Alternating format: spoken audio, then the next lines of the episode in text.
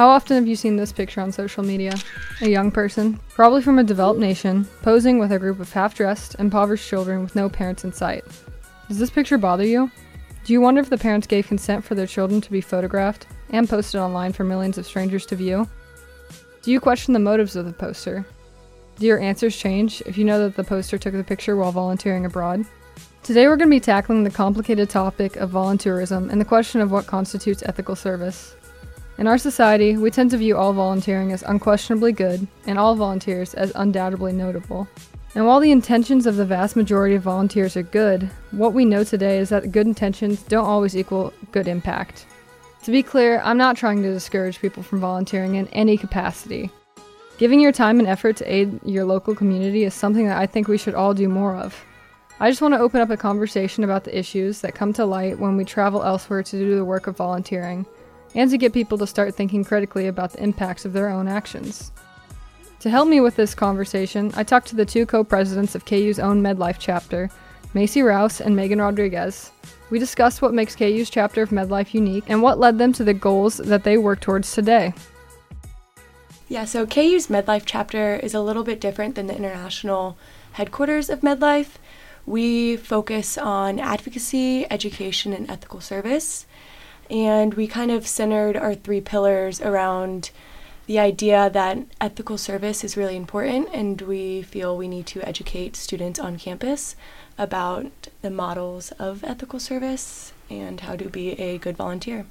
Yeah, so if we're talking about MedLife as as a whole, um, the actual NGO um, mainly functions um, by running mobile medical clinics where um, undergraduate students or even high school students will pay a little um, service fee that will fund a mobile clinic, and as part of that fee, they also get to attend that clinic and um, and volunteer within a community, delivering healthcare and other resources. and the function of chapters at college campuses is basically a funnel for all of those students to go and participate in those clinics or fund development projects that MedLife also does. So most chapters are focused on gathering students to send on those trips or gathering money to fund development projects. And these locations that students are going to are overseas, so they don't occur in the United States. Popular locations, most popular ones probably Tanzania. Peru is also extremely popular, and then they just added some in India. Yeah, so our chapter actually used to participate in these mobile clinic trips. Megan and I actually went to Tanzania in 2016 on a trip with about 50 KU students. So we went and were able to kind of see some of these harmful practices and had some concerns. Um, so when our chapter came back, the executive board at the time began to do more research. And we found that voluntourism, in particular these mobile medical clinic, clinic trips, had really harmful consequences on the communities that they work in. And so we did a little bit more research and found that often they perpetuate asymmetrical relationships between benefactors and beneficiaries. So you kind of create this savior complex when you go abroad. Um, and also, we had really big concerns about a lack of cultural competency. MedLife International doesn't require students to be trained before they go to trips abroad. Um, this is extremely concerning because, as undergraduate students, we really don't have many valuable skills to offer. And so, we felt that before you go abroad, you really need to know about the community you're going to serve in, um, or at least have a basic understanding of the culture and the language. So, I know we've been throwing a lot of terms out there so far in this conversation. To some, they may just sound like meaningless buzzwords, but I can promise you that these terms are important and I got the help of Megan and Macy to define them. So, voluntourism is basically an attractive way of going abroad to volunteer. Um, it involves both performing the service but also taking the time to be um, a tourist and experience the community and the culture that it has to offer. It's not necessarily negative, but um, it can have its, ne- its negative connotations when tourists slash volunteers are not um, educated in the right way. Yeah, so ethical service is just being conscious of the ways you're serving. Um, we actually have a few points that you can go through and checklists to make sure you're serving ethically.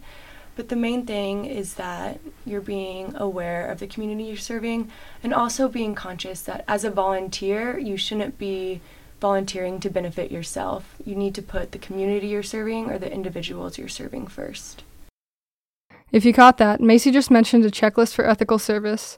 This checklist can be found on the KU Center for Service Learning's website, and it details the seven most important questions to ask yourself about an organization before working with them, and also when determining whether or not they have ethical practices. I'm going to go over them briefly, but I encourage you to go to their website if you want a more in depth explanation.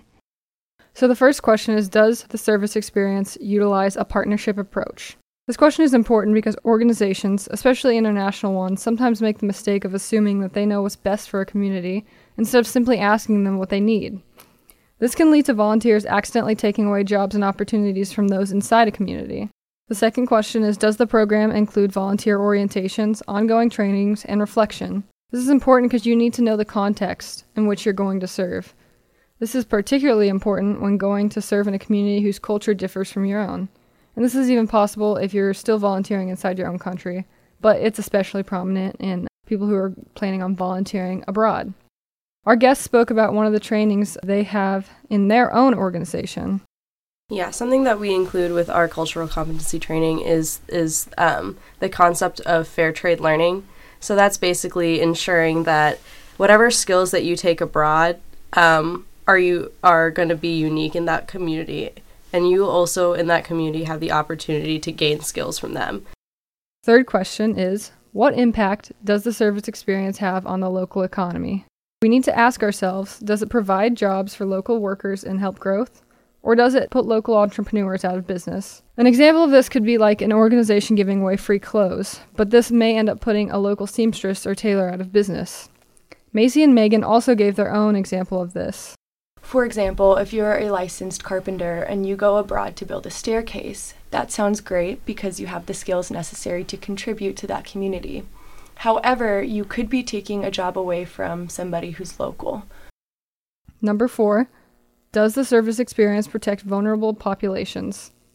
And to define vulnerable populations, this can be children, the elderly, those with special needs, or anyone else who may need some sort of protection when dealing with strangers or outsiders. This kind of goes back to question number two. If you're working with children, be aware of any organization that doesn't require things like extensive training and background checks of its volunteers. These are the same expectations that would be put on a worker of a paid daycare center here in the US. Macy and Megan made a point very similar to this. Yeah, something we usually tell our students or the other people we're educating is that if you can't do that sort of service or practice within the United States, you should not be doing it abroad. Um, in the United States, in exa- for an example, you can't hand out medicine unless you are a licensed pharmacologist. So, why could you do that abroad? Number five, does the program avoid representing volunteers as saviors or heroes? This is like the photograph that I discussed at the beginning of the, this podcast. Be wary of organizations that allow you to take and post pictures of people you are serving, especially children, without their consent. And also be on the lookout for the kinds of pictures that organizations post on their websites and social media. Ask yourselves do they depict these people that they serve in a dignified manner? Or do the photos that they post stereotype or sensationalize their subjects? And the most important thing is to ask yourself if you were in the same situation as these people that you're serving, would you want your picture posted online? Number six is the organization financially transparent. This is a pretty simple one. There's not really any good reason a reputable nonprofit service organization won't have a detailed breakdown of their finances available to the public. A lot of reputable organizations will even have this available on their own websites. And number seven, does the organization prioritize volunteering over the travel experience and tourism? The focus of the trip should always be on the service, not tourism. If you want to go on a vacation, that's completely fine, but don't mask it as something it's not. And question the motives of organizations who tell you that they can do both at the same time. Now, you may be asking yourself, what's the point of all this? How much can this actually be hurting the communities abroad? Lucky for you, I asked our guests the same question. Um, I'd say one of the biggest concerns is that in a lot of voluntourist projects or voluntourist trips, students aren't equipped with the skills necessary to actually contribute to these communities. Um, you don't have a degree, or you're not a doctor, you're not a nurse, for example. And so, really, you don't have anything to contribute. Also, because these trips usually are one week long or two week long, you're not there long enough to make sustainable change. Two classic examples that we use when we do our training here is one story of or a woman recounting um, a group of tourists coming through who had been volunteering that previous week and they kind of didn't really know where the line was between their service and their tourism so they were touring a slum area and there was a woman there going into labor and they all went into her room and they started to take pictures of her she was delivering which is a complete violation of privacy and no one here in the united states would would allow that to happen. Another story that we always talk about is called duffel bag medicine, where volunteers had accumulated a bunch of donations of medicine, um, antibiotics, vitamins, stuff like that, and we're just handing them out. Um, these students weren't doctors, they weren't licensed professionals, pharmacists. They just had a bunch of random prescriptions that they thought could help, and without any explanation, they gave them out. So when you're really not equipped with the skills to actually perform the service that you you are giving out, that's where the the the bad consequences lie. These are only two examples of the harmful effects that voluntourism can have. There are many other ways communities can and have been impacted. To end our conversation, I asked Megan and Macy the value of educating people on this topic. Making more people aware of the issues you can serve ethically and you can participate in volunteer opportunities. Megan and I still do, and we encourage students on campus to do so. However, just making sure people are aware of these issues will allow their service to mean more, not just to themselves, but to the community, and really just make real, lasting impacts that are sustainable and can be beneficial to all involved. Well, I couldn't have said it better myself. I hope our conversation can help you open up a dialogue with those around you on this important subject. So please, go out and volunteer, spend time doing what you can for those around you, but always remember to think critically before you act. I'm Jordan Doss, and this has been 90.7 KJHK.